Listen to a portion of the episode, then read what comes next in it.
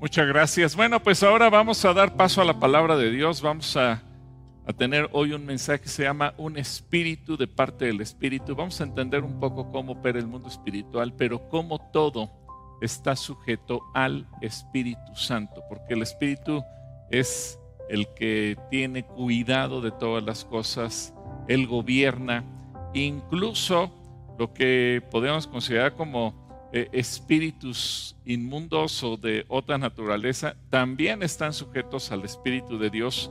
Y eh, vamos a orar para que Dios nos hable. Padre, que en este momento tu Espíritu Santo sea con nosotros, nos permitas tener entendimiento de tu palabra, que abras nuestros ojos espirituales para poder mirar lo que está en tu palabra y a mí me permita ser claro, sencillo al momento de exponer tu mensaje en el nombre de Cristo Jesús. Amén. Colosenses capítulo 1 versículo 16 dice, en Cristo fue creado todo lo que hay en los cielos y en la tierra, todo lo visible y lo invisible, tronos, poderes, principados o autoridades, todo fue creado por medio de Él y para Él. Quiero comenzar platicándote, bueno, hay una historia que tiene muchos años. Eh, yo cuando era niño me acuerdo que, que pasaban también en la televisión y la última vez que lo vi fue en el cine hace algunos años acerca de El Llanero Solitario. Un personaje ficticio creado por el escritor Fran Stricker y él, él es un ranger de Texas enmascarado del viejo oeste de los Estados Unidos que galopa para enmendar las injusticias, que hace la labor de sheriff, de cuidado de todo lo que hay eh, en, un, en, un, momento dado, con la ayuda de su astuto eh, secuaz, el nativo eh, indio llamado Toro. Se hizo famosa la frase del llanero solitario cuando montaba en su caballo blanco que se llamaba Plata y cabalgaba hacia el sol, eh, gritando, arre plata, adelante.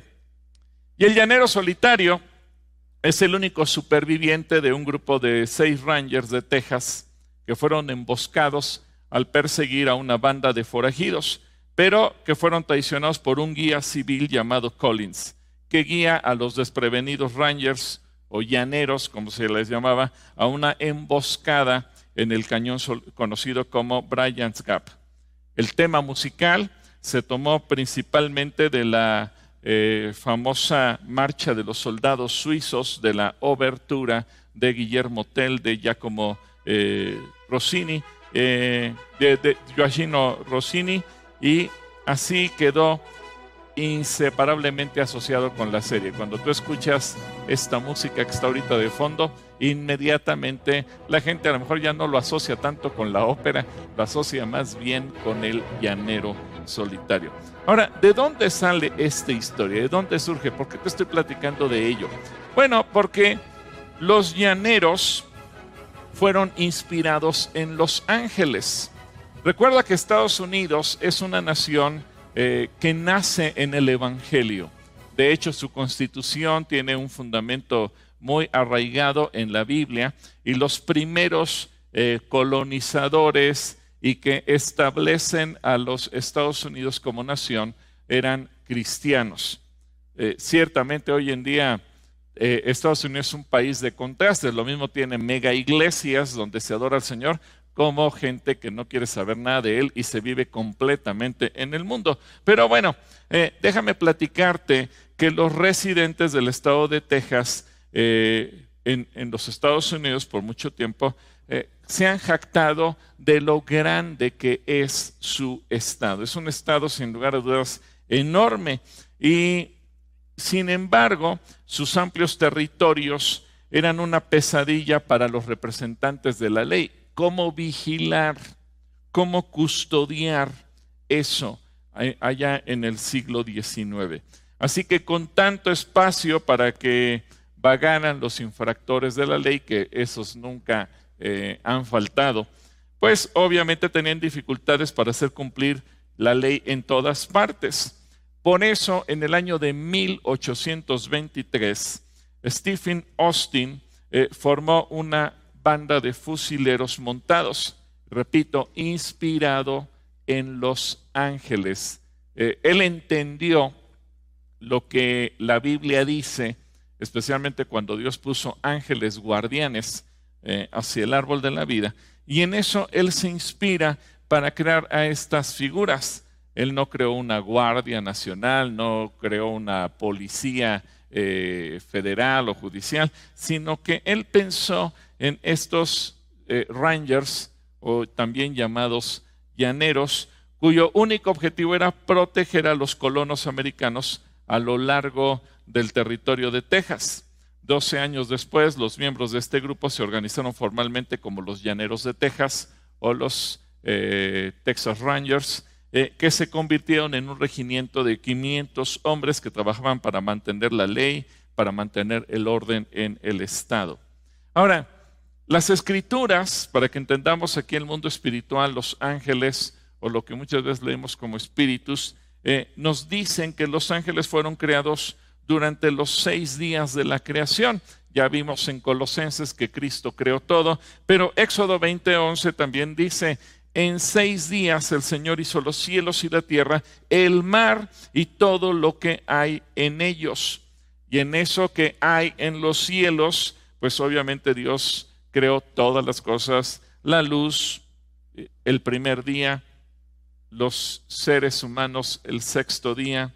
En medio nos habla de cuando crearon, el Señor creó tanto los vegetales, los árboles, y también cuando creó los animales marinos, las aves y los animales terrestres. Pero la Biblia no nos dice en cuál de estos seis días creó a los ángeles. Ahora, realmente, como no es algo con lo que interactuemos continuamente, quizás Dios no le dio la importancia de decirnos exactamente en qué momento lo hizo. Ahora hay que entender algo, los ángeles no son eternos, puesto que fueron creados por Dios. Eh, ya lo leímos en Colosenses 1.16, que en Cristo fue creado todo lo que hay en los cielos y en la tierra, lo visible y lo invisible. Los ángeles son seres espirituales invisibles que no podemos ver. Y ahí aclara también que tronos, poderes, principados o autoridades, todo fue creado por medio de Él y para Él. Es decir, esas criaturas invisibles del cielo, que son los ángeles o los espíritus, eh, fueron creados por Dios. Ellos no son eternos como lo es nuestro Padre. Y al hablar de los ángeles, eh, David dice en el Salmo 148 que alaben el nombre del Señor, pues lo mandó y fueron creados. Así que ellos son criaturas como somos tú y como somos eh, cualquiera de nosotros. Y, la primera referencia a los ángeles en las escrituras se toma justamente después de la caída en pecado, cuando Adán y Eva eh, decidieron desobedecer al Señor. Ellos tenían acceso al árbol de la vida y si hubieran comido de ese fruto, pues obviamente hubieran vivido eternamente aún en su condición de pecado. Así que Génesis 3:24 dice que después de expulsar a Adán y Eva, el Señor Dios puso querubines poderosos al oriente del jardín de Edén y colocó una espada de fuego ardiente que destellaba al moverse de un lado al otro, a fin de custodiar el camino hacia el árbol de la vida. Es justamente de este pasaje en donde fue inspirada la creación de estos famosos Rangers de Texas. Lo importante no es para nosotros en este momento en qué momento fueron creados, sino como que tú y yo podamos reconocerlos como seres verdaderos, como parte del mundo espiritual. Es decir, los ángeles no tienen cuerpo, por lo tanto no se pueden reproducir. Jesucristo dijo que ni se casan ni pueden ser dados en casamiento, así que no pueden tener como bebés angelitos, como los seres humanos, que sí lo podemos hacer. Fíjate, Dios hizo al ser humano su imagen y semejanza. Una de las características que nos hacen iguales o semejantes a Dios es que los seres humanos cuando nos unimos en matrimonio varón y mujer, podemos co-crear vida, podemos transmitir, podemos tener hijos. Los ángeles no, los ángeles no tienen esta posibilidad y, y no pueden disfrutar de muchas tareas que los seres humanos sí podemos hacer. Mientras que los seres humanos tenemos acceso al mundo físico por medio de nuestro cuerpo y al mundo espiritual por medio de nuestro espíritu, los ángeles están limitados exclusivamente al mundo espiritual. Es decir, hay cosas que a lo mejor ellos quisieran hacer. A lo mejor ellos quisieran comerse un plato de enchiladas suizas o tomarse un chocolate calientito. No lo pueden hacer porque son seres espirituales. Ahora, ¿cuál es el propósito por el cual Dios utiliza a los ángeles? Y de ahí viene el título de la reflexión de esta mañana, un espíritu de parte del espíritu. Y quiero que tú veas conmigo algunos pasajes de la escritura, cómo Dios utiliza espíritus para hacer cumplir su voluntad. Primer propósito Recuerda, tú y yo siempre decimos, es que Dios es juez. Bueno, un juez castiga a quien hace lo malo. Y el primer propósito que tienen los espíritus que Dios envía es castigar la maldad y frustrar planes perversos. En jueces capítulo 9 nos leemos la historia de Abimelech, el hijo de Gedeón. Eh, hay que entender el contexto. Gedeón fue un juez que libró al pueblo de Israel de los madianitas, lo llevó a la victoria, un hombre que fue tomado por Dios, lo convirtió en un líder, eh, hizo un trabajo extraordinario, pero tuvo un hijo que fue Abimelech, fue un hombre perverso, mandó asesinar a todos sus hermanos, él tenía una ambición de poder, quería tener al pueblo de Israel como si fueran sus súbditos, sus esclavos, pero él no estaba dispuesto a hacer absolutamente nada a cambio o para favorecer o para servir o para bendecir a los israelitas. Así que era un hombre perverso. Y jueces capítulo 9 versículo 22 y 23 dice, tres años después de que Abimelech comenzó a gobernar a Israel, Dios envió, pon atención, Dios envió un espíritu que generó conflictos entre Abimelech y los ciudadanos prominentes de Siquem, quienes finalmente se rebelaron. Y bueno, tú puedes leer el resto de la historia ahí en el libro de jueces. Abimelech, entonces, eh, reinó por tres años. La Biblia no dice que juzgara a Israel, es decir, él no le prestó ningún servicio de utilidad al pueblo, pero durante ese tiempo él él quiso disfrutar a la mala del título y la dignidad de rey, siendo un hombre perverso.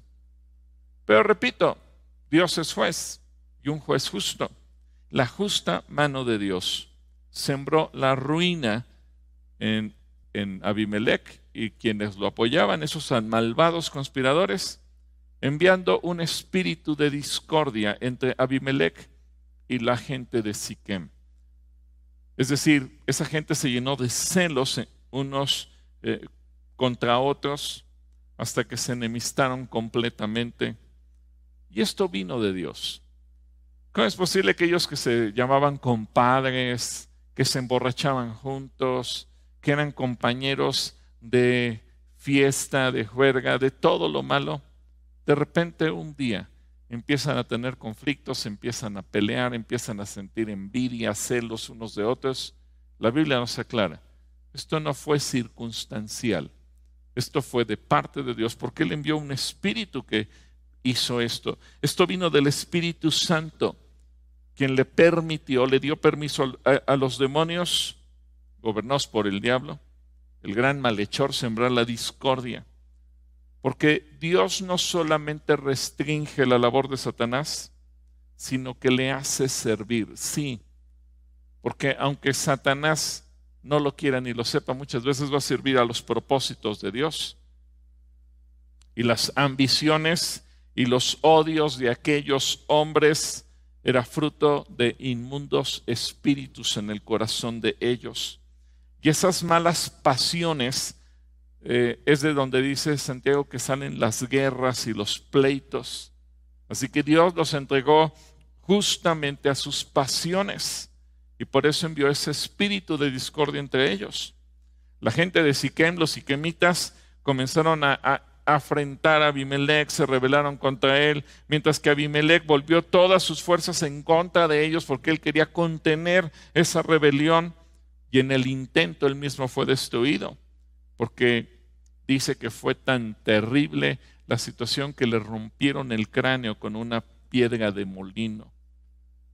Así que, fíjate bien, cuando los hombres hayan en su pecado su propio castigo, el Espíritu de Dios es el autor de ese castigo.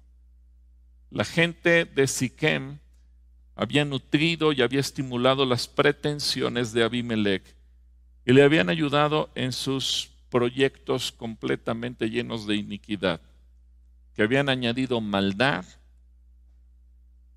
con hacerlo rey.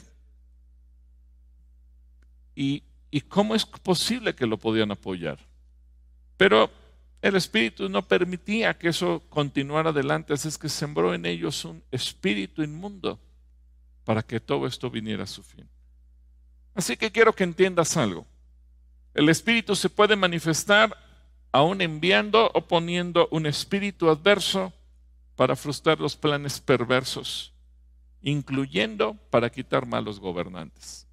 A veces uno puede entender cómo en, en, determinados lugares donde se establecen dictaduras, de repente te das cuenta que empiezan a surgir movimientos de gente alrededor del dictador que lo hacen caer.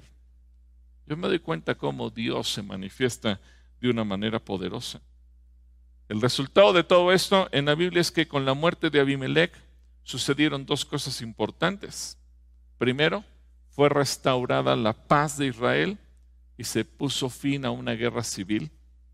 Y a veces Dios quiere, a través de su justicia, restaurar la paz, tal vez la paz en tu corazón, tal vez la paz en tu casa, tal vez la paz en tu familia, la paz en tu ciudad.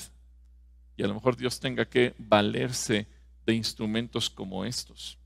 Ahora, la segunda cosa que ocurrió es que fue glorificada la justicia de Dios se reconoció que Dios es rey, que Dios es juez y que Dios es justo.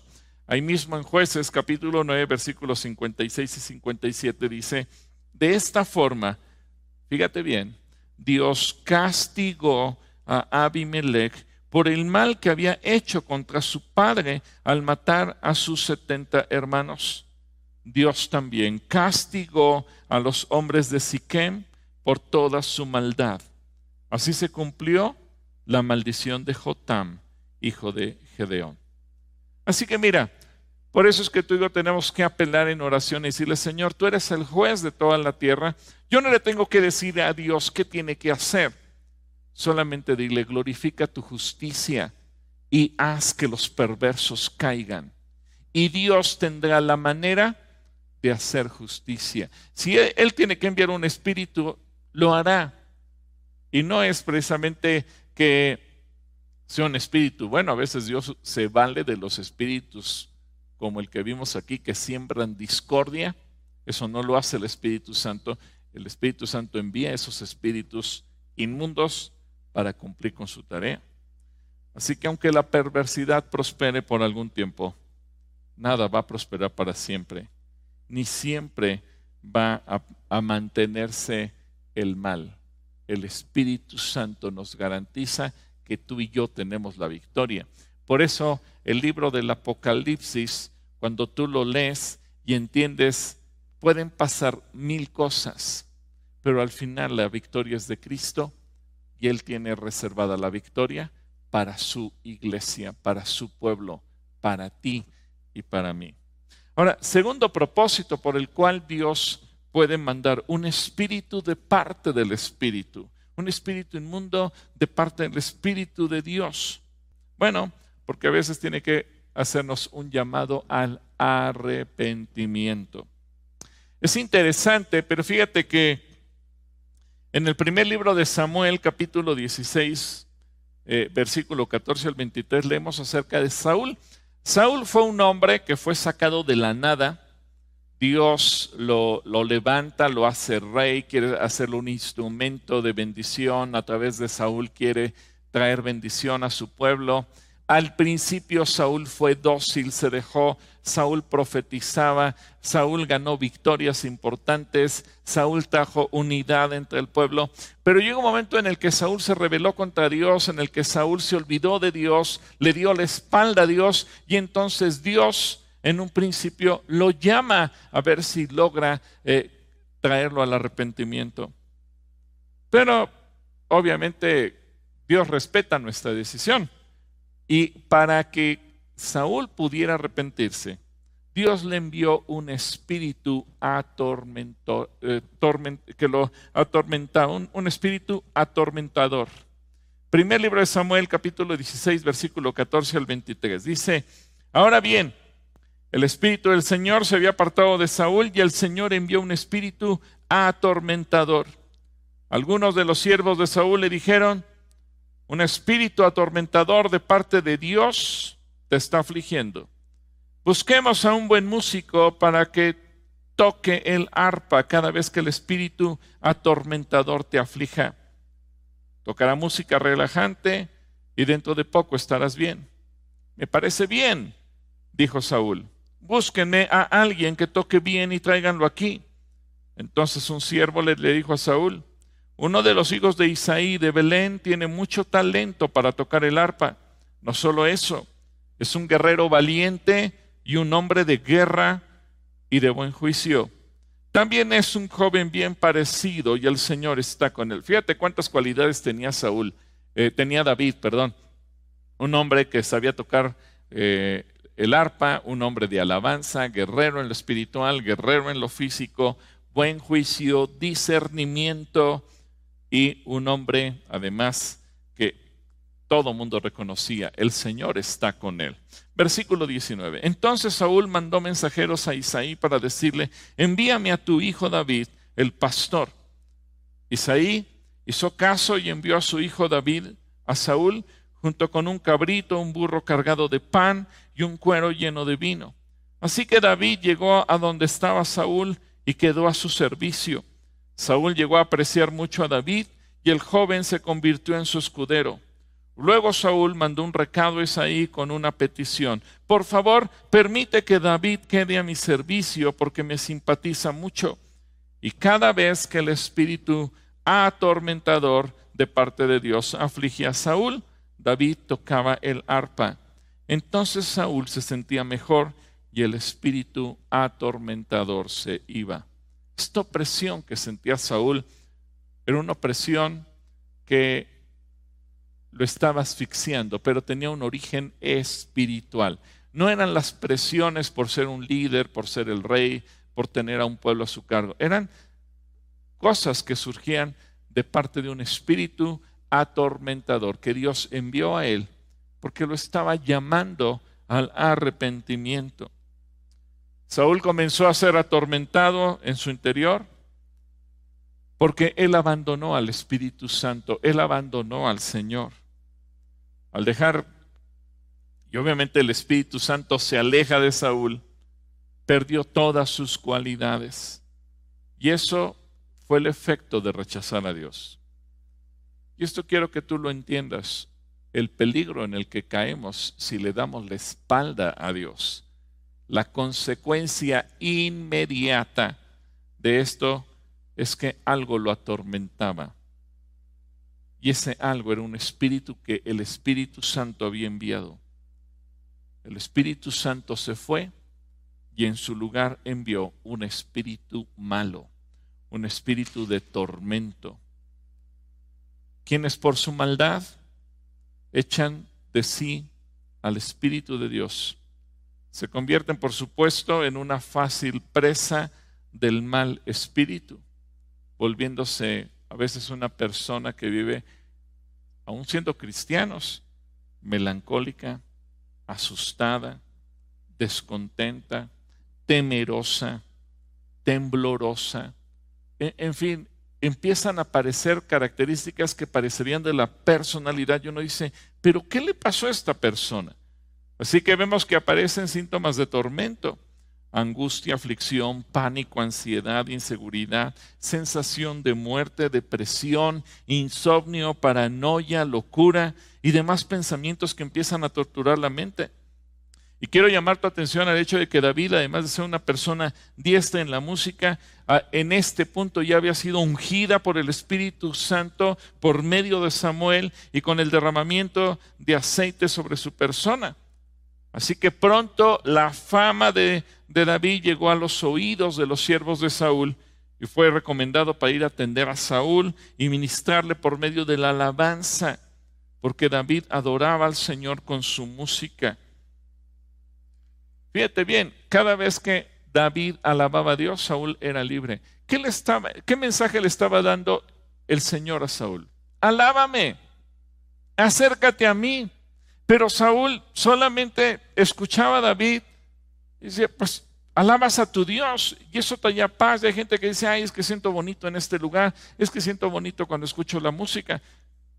Pero no es que sientas bonito o que quien es el ministro de alabanza o quien está a cargo esté dirigiendo las cosas. Es que tú lo hagas tuyo. Es que tú decidas alabarlo. Y ese era el mensaje que Dios le estaba dando a, Saúl, pero él tenía que darse cuenta, tenía que abrir los ojos. La música de David era el remedio de, Saúl, porque era música de alabanza. No era música cualquiera. No era un reggae, ni una canción cortavenas, sino música de adoración. Hay, gente que dice que la música tiene un poder curativo. La alabanza, porque obviamente el Señor habita en medio de la alabanza de su pueblo. Pero la virtud tiene, la, la alabanza tiene esa virtud especial de aquietar, de alegrar la mente perturbada y entristecida para, para, el espíritu de Saúl era como un sedante, como un alivio en medio, en medio de esos ataques de un espíritu que lo atormentaba. Y repito, no es que la música en sí tenga un poder directo contra el diablo, sino porque la alabanza invoca el poder de Dios y la presencia de Dios, como dice el Salmo 22.3, pero tú eres santo, tú que habitas entre las alabanzas de tu pueblo. Así que eh, el diablo Puede ser que a través de un espíritu atormentador tenga acceso a la mente humana, pero la alabanza tiene un poder que nos puede restaurar. Ahora, cuando una persona le da la espalda a Dios, abre las puertas para que el Espíritu Santo envíe un espíritu a su corazón para hacerle volver al Señor y no se pierda. Y yo sé que me van a preguntar, pero ¿cómo el Espíritu puede mandar un espíritu malo? Bueno, quiero que lo entiendas eh, en el Nuevo Testamento hay un pasaje que para mucha gente genera grandes dudas y grandes preguntas. Eh, aquí en, en tenemos un curso que se llama Visión de la Iglesia. Y en este curso uno de los temas que tocamos es la disciplina. Y siempre hablamos, bueno, aplicar disciplina nunca es fácil, nunca es sencillo. Y a propósito de ello, el Espíritu Santo en 1 Corintios 5:5 da una instrucción. ¿Qué pasa cuando una persona se aferra a vivir en pecado, en maldad, llamándose cristiano, llamándose hermano y, trayendo una Biblia bajo el brazo, viniendo a la iglesia a congregarse, pero persiste en hacer el mal? Bueno, 1 Corintios 5:5 dice, entonces deben expulsar a ese hombre y entregárselo a Satanás para que su naturaleza pecaminosa sea destruida y él mismo sea salvo el día que el Señor vuelva. Este pasaje lo entiendes en el contexto cuando Dios envía un espíritu de parte del espíritu para hacerlo volver al arrepentimiento.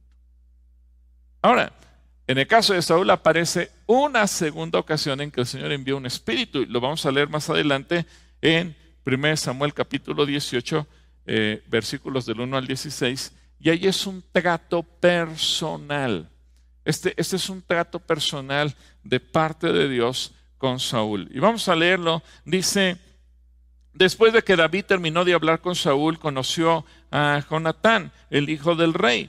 De inmediato se creó un vínculo entre ellos, pues Jonatán amó a David como a sí mismo. A partir de ese día, Saúl mantuvo a David con él y no lo dejaba volver a casa. Jonatán hizo un pacto solemne porque lo amaba tanto como a sí mismo. Para sellar el pacto, quitó su manto y se lo dio a David junto con su túnica, su espada, su arco y su cinturón. Todo lo que Saúl le pedía a David que hiciera, él lo hacía con éxito. Como resultado, Saúl lo hizo comandante sobre los hombres de guerra, un nombramiento que fue bien recibido tanto por el pueblo como por los oficiales de Saúl. Cuando el ejército de Israel regresaba triunfante después de que David mató al filisteo, mujeres de todas las ciudades de Israel salieron para recibir al rey Saúl. Cantaron y danzaron de alegría con panderetas y címbalos. Este era su canto. Saúl mató a sus miles y David a sus diez miles. Esto hizo que Saúl se enojara mucho. ¿Qué es esto? dijo. ¿Le dan crédito a David por diez miles y a mí solo por miles? Solo falta que lo hagan su rey. Desde ese momento, pon atención, Saúl miró con recelo a David. Ahora, no solamente le había dado la espalda a Dios, ahora comenzó a sentir algo contra David. Aquí encontramos cuando Jesucristo dice que aquel que no perdona y guarda odios, rencores y resentimientos será entregado a los verdugos. Y quiero que tengas estas palabras de Jesús presente en lo que seguimos leyendo. Saúl miró con recelo a David. Al día siguiente un espíritu atormentador de parte de Dios abrumó a Saúl y comenzó a desvariar como un loco en su casa. David tocaba el arpa tal como lo hacía cada día, pero Saúl tenía una lanza en la mano y de repente se la arrojó a David tratando de clavarlo en la pared, pero David lo esquivó dos veces. Después Saúl tenía miedo de David porque el Señor estaba con David, pero se había apartado de él. Finalmente lo echó de su presencia y lo nombró comandante sobre mil hombres y David dirigía fielmente a las tropas en batalla. David siguió teniendo éxito en todo lo que hacía porque el Señor estaba con él. Cuando Saúl reconoció esto, le tuvo aún más miedo. Pero todos en Israel y en Judá amaban a David porque tenía tanto éxito al dirigir a sus tropas en la batalla. Quiero que notes que ahora el Espíritu envía un espíritu malo a Saúl para tratar con su orgullo, con su arrogancia, con su soberbia, con su carácter. Así que muchas veces una persona puede estar inflada y sentirse lo que no es. Y Dios envía un espíritu que haga el trabajo y esa persona pueda recibir ese trato. Y ese espíritu lo atormenta al punto de convertirse en una persona violenta, agresiva, aquel que tanto quería, llamaba como era David y le pidió permiso a su padre, oye, deja que venga conmigo, que viva conmigo, que me sirva, que me atienda, de repente lo quiere asesinar. Saúl de repente está fuera de sí, se sale de sus casillas, está dispuesto a dañar, a lastimar, incluso a quien ama. Y cuando una persona está atormentada por un espíritu inmundo, se vuelve así, agresiva, fuera de sí, fuera de sus casillas, daña a los que ama, lastima e incluso puede llegar a matar a quien le ama, a quien le atiende, a quien le sirve, como lo hizo Saúl. Cuando Saúl le pedía algo a David, David tenía éxito y Saúl lo entendió.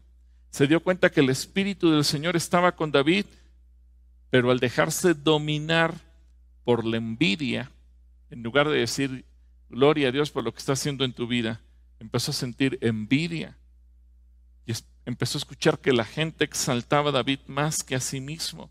Y eso despertó celos. Y eso provocó que el Señor enviara un espíritu para atormentarlo. Y de hecho, este espíritu lo hizo enloquecer. Era la antesala de su caída. Lo que una persona siente en su corazón hacia otros puede abrir puertas para que Dios envíe un espíritu a su corazón para tratar con ella. Quienes ceden a la envidia, a los celos y al odio dan lugar al diablo y preparan la casa para la entrada de espíritus malos. Por eso dice el Señor Jesucristo que pueden venir siete espíritus peores que el anterior que se marchó. En Mateo 12, versículo 43, dice Jesús, cuando un espíritu maligno sale de una persona, va al desierto en busca de descanso, pero no lo encuentra. Entonces dice, volveré a la persona de la cual salí de modo que regresa y encuentra su antigua casa vacía, barrida y en orden. Entonces el espíritu busca a otros siete espíritus más malignos que él y todos entran en la persona y viven ahí. Entonces esa persona queda peor que antes. Eso es lo que le ocurrirá a esta generación maligna. Fíjate la advertencia que nos hace Jesús. Así que David ministraba a Saúl y salía el espíritu malo. Pero cuando el corazón de Saúl daba pie a malos deseos, envidias y a celos, a odios, a resentimientos y malos sentimientos en general, entonces vinieron siete espíritus peores sobre su vida. Quien no hubiera tenido discernimiento de espíritus hubiera pensado que Saúl estaba profetizando, pero en realidad deliraba en medio de la casa por sus gestos, por sus expresiones parece estar en un éxtasis profético, pero la, la realidad es que actuaba bajo el espíritu maligno que el espíritu le había enviado. Así que, mientras tanto, David alababa al Señor, como los otros días, durante los cuales había sido un sedante para la situación de Saúl. Pero ahora que Saúl le aborrecía con todo el alma, aquella alabanza no producía en Saúl ningún efecto favorable, porque ya le había dado la espalda decididamente por completo al Señor y en consecuencia el Señor le había dado la espalda al 100% al rey. Aunque Saúl tenía una lanza en la mano, fíjate, le tenía más miedo él a David que David a él.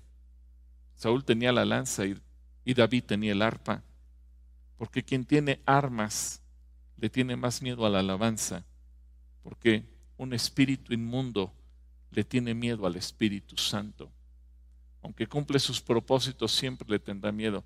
Así que alaba a Dios y echa de tu corazón cualquier sentimiento, cualquier celo, cualquier envidia, cualquier cosa que tú podías sentir en contra de los demás. No le abras tu corazón a espíritus inmundos. Pero hay una cuarta razón por la que Dios puede enviar un espíritu de parte de Él para hacer caer a quien se opone a Él. En primer libro de Reyes, capítulo 22, versículo 19, es un pasaje muy interesante porque es una reunión política, están platicando gobernantes de las naciones, el rey de Israel, el rey de Judá, y están platicando otros personajes importantes. Imagínate, están en el palacio de gobierno, están tomando decisiones. ¿Qué vamos a hacer? Vamos a enfrentar esta situación, vamos a enfrentar una guerra, ¿qué haremos? Así que uno de ellos dice, ¿qué te parece si consultamos a Dios? Bueno, entonces vinieron los profetas, hablaron y dijeron, vayan, Dios está con ustedes, les va a dar la victoria. Pero el rey de Judá dice, es que yo no me confío tanto de estos profetas, ¿por qué no mandamos llamar a Micaías? Y Micaías les dice, si ustedes van a la guerra, van a perder. Y el rey de Israel dice, este hombre siempre me profetiza mal.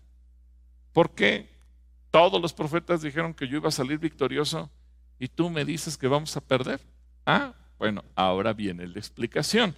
En el primer libro de Reyes, capítulo 22, versículo 19, Micaías comienza a narrar lo que ocurre en el cielo. Este pasaje es extraordinario porque lo que nos revela es que mientras nosotros aquí podemos tener una junta de trabajo en la tierra, el Señor también tiene una junta de trabajo en el cielo. Y ahí puede Él hacer que todos los ángeles y los espíritus comparezcan ante Él y participen. Fíjate bien, Micaías continuó diciendo, escucha lo que dice el Señor. Vi al Señor sentado en su trono, rodeado por todos los ejércitos del cielo. a su derecha y a su izquierda. Entonces el Señor dijo, ¿quién puede seducir a Acab para que vaya a pelear contra Ramón de Galad y lo maten? Hubo muchas sugerencias. Qué interesante, ¿verdad? Hubo muchas sugerencias en el cielo. Hasta que finalmente un espíritu se acercó al Señor y le dijo, yo puedo hacerlo. ¿Cómo lo harás? preguntó el Señor. El espíritu contestó, saldré e inspiraré a todos los profetas de acá para que hablen mentiras. Tendrás éxito, dijo el Señor. Adelante, hazlo. Así que como ves, el Señor ha puesto un espíritu de mentira en la boca de todos tus profetas, porque el Señor ha dictado tu condena. Obviamente nadie le creyó a Micaías, así que se fueron a la guerra, pero Acab tenía sus dudas y dijo, bueno, para que nadie me ataque a mí, me voy a disfrazar. Así no me van a reconocer. Se disfrazó, pero para que veas cómo es el Señor. De repente por ahí algún soldado que no sabía qué hacer disparó como a la aventura a ver, a ver a dónde cae la flecha que voy a lanzar. Y esa flecha dice que le cayó exactamente entre la unión de, su eh, armadura y por ahí se le clavó lo desangró y murió. Se cumplió todo tal cual lo había dicho el Señor. Ahora, esto se debía a, que Dios permite que Satanás engañara a Acab para provocar la ruina de Acab. Dios ya estaba cansado de Acab. Dios ya no quería que Acab siguiera gobernando Israel, llevándole a perversión, a maldad, Acab era un hombre terrible, era el rey y dictaba leyes terribles, como las que ahorita se están dictando en muchos países de América Latina. Así que Dios dice, ¿cómo le hacemos para que Acab caiga? Y Micaías en esta visión nos describe lo que ocurrió. Recuerda que Dios es el rey de reyes y su tono está por encima de todos los tonos de los reyes de la tierra. Así que Dios dice que Él quita y pone reyes. Y el levantamiento y la caída de los príncipes, los resultados de las guerras y todos los grandes asuntos de Estado, que son el tema de consulta de políticos grandes y sabios y no tan sabios, y cuando se reúnen las naciones y tienen grandes reuniones, están bajo la dirección y el control de Dios lo mismo que los quehaceres cotidianos, vulgares, lo que hacemos tú y yo en el día a día, en nuestra vida diaria. Puede tomarse una decisión en una gran empresa, puede tomarse una decisión en tu trabajo, en tu oficina. Y por eso es importante que tú siempre que tengas una reunión de trabajo le digas, Espíritu, guíanos para tomar las mejores decisiones. Estás batallando en tu empresa, a lo mejor te juntas con tus vendedores y dices, ¿qué estrategia vamos a seguir para vender más? Mejor dile, Espíritu Santo, inspíranos para que desde el cielo tu Espíritu nos dirija a tener éxito. Fíjate bien, cuando el diablo engaña a los hombres, no lo hace sin el permiso de Dios. Pues con ello también Dios consigue sus objetivos, que la gente se arrepienta, se vuelva a Él. Y de esta manera, así como Miqueas le advirtió acá, no solo el peligro de seguir adelante con esta guerra, sino también el peligro de seguir dando crédito a lo que los demás decían. Pero lo importante es que tú cada vez que estés en una reunión de trabajo tomando decisiones, ten en cuenta, también Dios tiene reuniones de trabajo en el cielo y dile, Espíritu, dirígeme, para yo no tomar decisiones por mí mismo ni caer presa de engaños. Quinto propósito, ¿por qué Dios envió un espíritu de parte de su espíritu para derrotar al enemigo? En Segunda de Reyes 19, 5 al 7 dice, cuando los funcionarios del rey Ezequías fueron a ver a Isaías, este les dijo, díganle a su Señor que así dice el Señor, no temas por las blasfemias que has oído, pronunciadas contra mí por los subalternos del rey de Asiria. Mira, voy a poner un espíritu en él para que cuando oiga ciento rumor, regrese a su propio país. allí haré que lo maten a filo de espada. ¿Cuántas veces tú estás en medio de una adversidad? Literalmente una guerra, una injusticia, una situación que te pone en peligro. Y Dios te dice, quieto, no hagas nada, déjamelo a mí. Y a lo mejor tú dices, Señor, ¿y cómo lo vas a hacer? Dios tiene sus métodos y a veces va a enviar un espíritu para que provoque algo. Mira, en este caso, el rey de Asiria había mandado a Ezequías mensajeros para decirle, te voy a destruir. Es más, se te voy a decirle, vengo de parte de Dios a destruirte. Un hombre también terrible quería conquistar al pueblo de Judá. Ya lo había hecho antes con otras naciones, incluyendo Israel. Y cuando llega a Judá, Ezequías, algo que hay que aprenderle Ezequías, él se postra delante de Dios, él busca a Isaías y le dice, intercede por nosotros, pregúntale a Dios qué hacemos. Y Dios le dice, no hagas nada, déjamelo a mí. Yo voy a enviar un espíritu al, al rey para que él se regrese a su tierra. Y ahí va a venir su fin.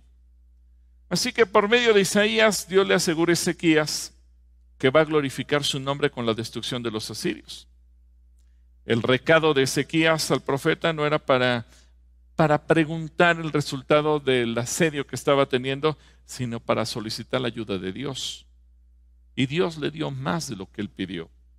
Primero, le animó en medio de su desánimo. Y a ti también Dios te quiere animar. Segundo, le promete asustar al rey de Asirio mucho más de lo que el Rapsacés, el mensajero, le ha asustado a él. Tercero, le dice, tú no tienes que hacer nada, porque un espíritu de parte mía se encargará de todo. Es decir, los espíritus están sujetos al Señor. Y en cuarto lugar, Dios le dio la victoria. Ahora, eso mismo te lo da Dios a ti. Dios te anima en medio de tu desánimo. Dios te promete asustar a tus enemigos. Dios te dice, no hagas nada, déjamelo a mí. Y finalmente Dios te dice, te prometo la victoria. Cuando Dios te dice que te quedes quieto y que no hagas nada es porque Él ha decidido hacer algo. Y para ello va a utilizar lo mismo que Él ha creado. Recuerda que todo sirve a sus propósitos, aún los espíritus. Así que no se trata de que tú ores para que Dios envíe espíritus a la gente. No. Sino simplemente dile, Señor, tú eres soberano, haz lo que tú quieras. Haz como tú deseas. Cuando tú y yo nos ponemos así, tenemos que dejarle al Señor todo. Recuerdo cuando el, en casa asistencia, eh, el, procurador del DIF del Estado de México nos, nos declaró la guerra, nos acusó de traficantes de menores por pretender dar niños en adopción. Y Dios nos dijo, yo peleo las batallas. Los jueces empezaron a darle la razón a Casa Asistencia sistemáticamente. Cuando íbamos ganando el cuarto juicio, me habló el, procurador del Estado y me dijo, vamos a dejar de pelearnos y vamos a comenzar a trabajar juntos. dije, bueno, eso es justamente lo que hemos querido hacer. ¿Qué hicimos? Lo que Dios nos dijo. Así que créeme, las estrategias siguen funcionando el día de hoy. Y bueno, el sexto y último punto que tenemos que ver hoy. Eh, el Señor tiene todo bajo control. En Marcos capítulo 5, versículo 2 dice, cuando Jesús bajó de la, una barca, el hombre poseído por un espíritu maligno salió del cementerio a su encuentro. Este hombre vivía entre las cuevas del entierro y nadie podía sujetarlo, ni siquiera con cadenas. Siempre que lo ataban con cadenas y grilletes, lo cual hacían a menudo, él rompía las cadenas de sus muñecas y destrozaba los grilletes. No había nadie con suficiente fuerza para someterlo. Día y noche vagaba entre las cuevas donde enterraban a los muertos y por las colinas aullando y cortándose con piedras afiladas. Cuando Jesús todavía estaba a cierta distancia, el hombre lo vio, corrió a su encuentro y se inclinó delante de él dando un alarido, gritó, ¿por qué te entrometes conmigo, Jesús, Hijo del, Dios Altísimo? En el nombre de Dios te suplico que no me tortures. Pues Jesús ya le había dicho al espíritu, sal de este hombre, espíritu maligno. Entonces Jesús le preguntó, ¿cómo te llamas? Y él contestó, me llamo Legión, porque somos muchos los que estamos dentro de este hombre. Entonces los espíritus malignos le suplicaron una y otra vez que no los enviara a un lugar lejano. Sucedió que había una gran manada de cerdos alimentándose en una ladera cercana. Envíanos a esos cerdos, suplicaron los espíritus, déjanos entrar en ellos. Entonces Jesús les dio permiso. Los espíritus malignos salieron del hombre y entraron en los cerdos, y toda la manada de unos dos mil cerdos se lanzó al lago por el precipicio y se ahogó en el agua. Muchos dicen que aquí surge el famoso jamón endiablado que a mucha gente le, le fascina. Bueno, este es un ejemplo del poder de Cristo sobre los demonios. Y es que aún los espíritus, quiero que veas en el pasaje que leímos, se sujetan a Cristo. Ellos no se metieron a los cerdos por voluntad propia, le pidieron permiso al Señor. Ahora, la miserable condición de este hombre, él se llama poseído por un espíritu inmundo, su estado era lamentable, con accesos de locura tan violentos como los que tenía Saúl, y ya leímos hace rato. Vivía entre los sepulcros. En tiempos de Jesús los sepulcros estaban apartados de las ciudades en lugares desiertos. Un sepulcro representa la contaminación y los espíritus inmundos llevaban a las personas a lugares y, compañías que los contaminan y de ese modo los mantienen bajo su poder. Al rescatar las almas del poder de Satanás, Cristo salva a los vivos de entre los muertos.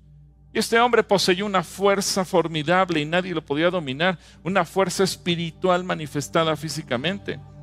Esto muestra la triste condición que las almas que caen bajo el dominio del diablo y que viven en cierta forma. Generaba temor, generaba tormento, tanto a sí mismo como a los que lo conocían. Así que, ¿qué es el hombre cuando la razón le es quitada? y Satanás lo toma bajo su control. Los demonios provocaban que este hombre corriera tras la gente con rabia, pero cuando Cristo llegó a su vida corrió con reverencia. Con la autoridad del Espíritu Santo en Jesús se pudo dominar a quien ni las cadenas ni los grilletes podían sujetar.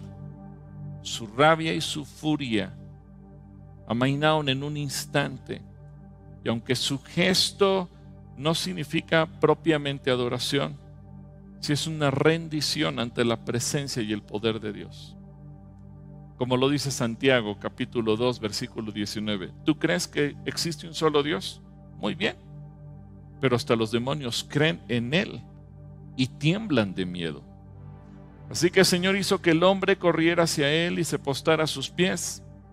Hizo también que alcanzara libertad mediante la expulsión de sus atormentadores.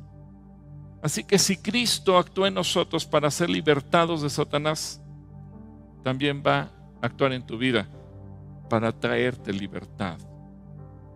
El diablo le tiene miedo a Cristo. El diablo reconoce que Jesús es el Hijo del Dios Altísimo.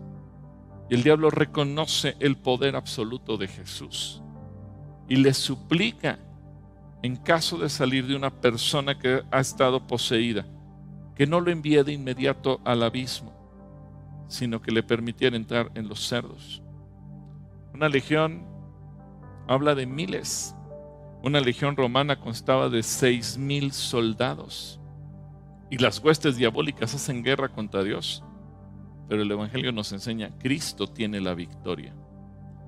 Así que yo te animo para que tú le digas, Señor, ven a mi vida. Yo no te quiero dar la espalda. Yo quiero orar por ti para que tú puedas ser libre.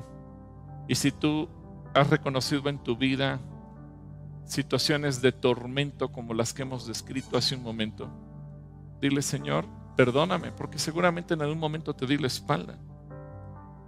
Quiero orar con esta estas palabras de Lucas 4:18. El Espíritu del Señor está sobre mí. Ha ungido para proclamar buenas noticias a los pobres. Me ha enviado a proclamar libertad a los cautivos, a dar vista a los ciegos, a poner en libertad a los oprimidos y a proclamar el año de la buena voluntad del Señor. Yo creo que tú y yo hoy tenemos que decirle, Espíritu Santo, ven.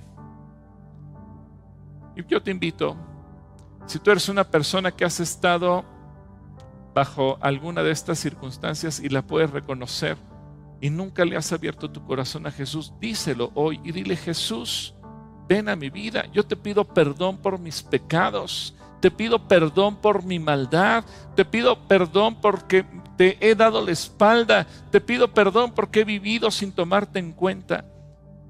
Quiero, Señor Jesucristo, que tú seas mi Señor y que seas mi Salvador y que envíes tu buen espíritu a mi vida. Que me consideres tu hijo, tu siervo. Quiero vivir para ti, Señor Jesús. Amén. Padre, y en el nombre de Jesús, yo oro para que cada hijo tuyo, si te ha dado la espalda, si ha vivido bajo el tormento de un espíritu que lo ha oprimido, en el nombre de Jesús en esta hora quede libre. Y a través de estos medios, en el nombre de Jesús, yo te pido, Espíritu Santo, desciende. Y esos espíritus inmundos, atormentadores, salen en el nombre de Jesús sin causar ningún daño, sin hacer ningún estopeo en la persona en la que han estado morando o a la que han estado oprimiendo. Porque mayor eres tú. Y qué precioso pensar que donde está el Espíritu de Dios, ahí hay libertad. Ven Espíritu de Dios y manifiéstate con poder. En el nombre poderoso de Jesús. Amén. Amén. Bueno, hoy no te pierdas el último punto. Vamos a hablar también de situaciones prácticas en casos como este y tenemos algunos invitados también especiales que nos van a acompañar hoy. Y bueno, vamos con Susan y con...